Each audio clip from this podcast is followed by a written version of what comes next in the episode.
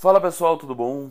A gente já falou de excessos, já falamos de escassez no planejamento e agora eu queria falar com vocês sobre o equilíbrio.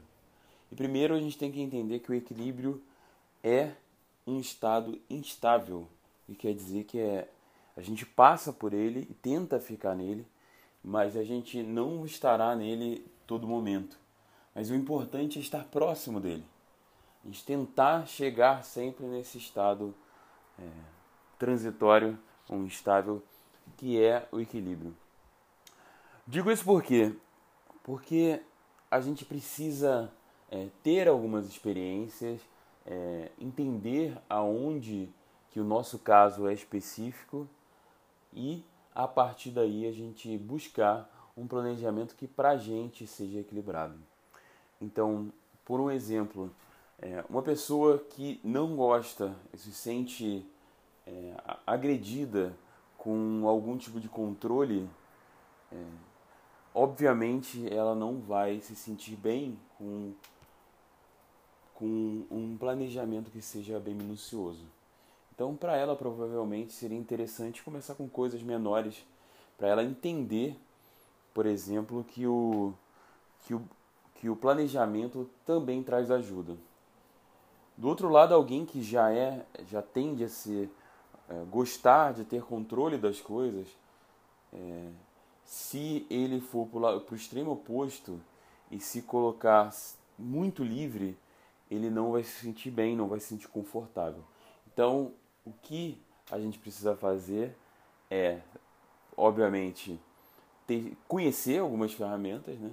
entender do que se trata antes de qualquer coisa, a gente tem que entender, mas a gente também tem que testar, a gente tem que experimentar. Uma coisa que eu vejo muita gente errando é que quando ele vai começar a ouvir falar ou tem conhecimento de uma determinada ferramenta, é, essa pessoa já julga a ferramenta, já julga esse método, essa metodologia, como se soubesse tudo.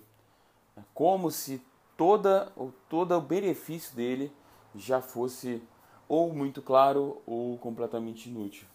Então, é, o que eu queria pedir para vocês, para que vocês cheguem nesse equilíbrio, é que vocês experimentem é, e experimentem com o coração aberto, porque você se você acreditar que uma ferramenta já não vai funcionar, é, você, mesmo inconscientemente, vai tentar sabotar essa ferramenta.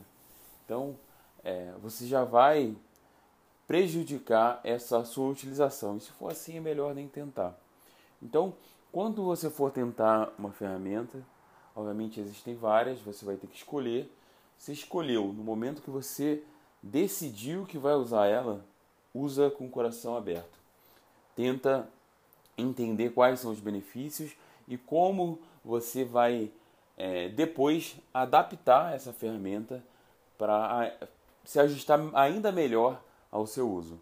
Eu gosto muito de pesquisar sobre ferramentas, uh, modelos de gestão, metodologias e sempre que eu vou é, colocá-las em prática, depois desse teste inicial, dessa experimentação, eu começo a adaptar elas.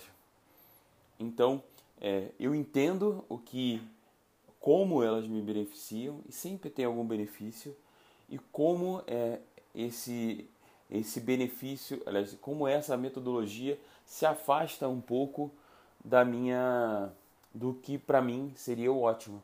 Então, eu vou consertando o caminho. Então, foi por, por essas razões que é, eu comecei a, a, desenvolver uma planilha de acompanhamento que, que vai muito além, por exemplo, do, do NaNoWriMo, que é só um desafio de escrita.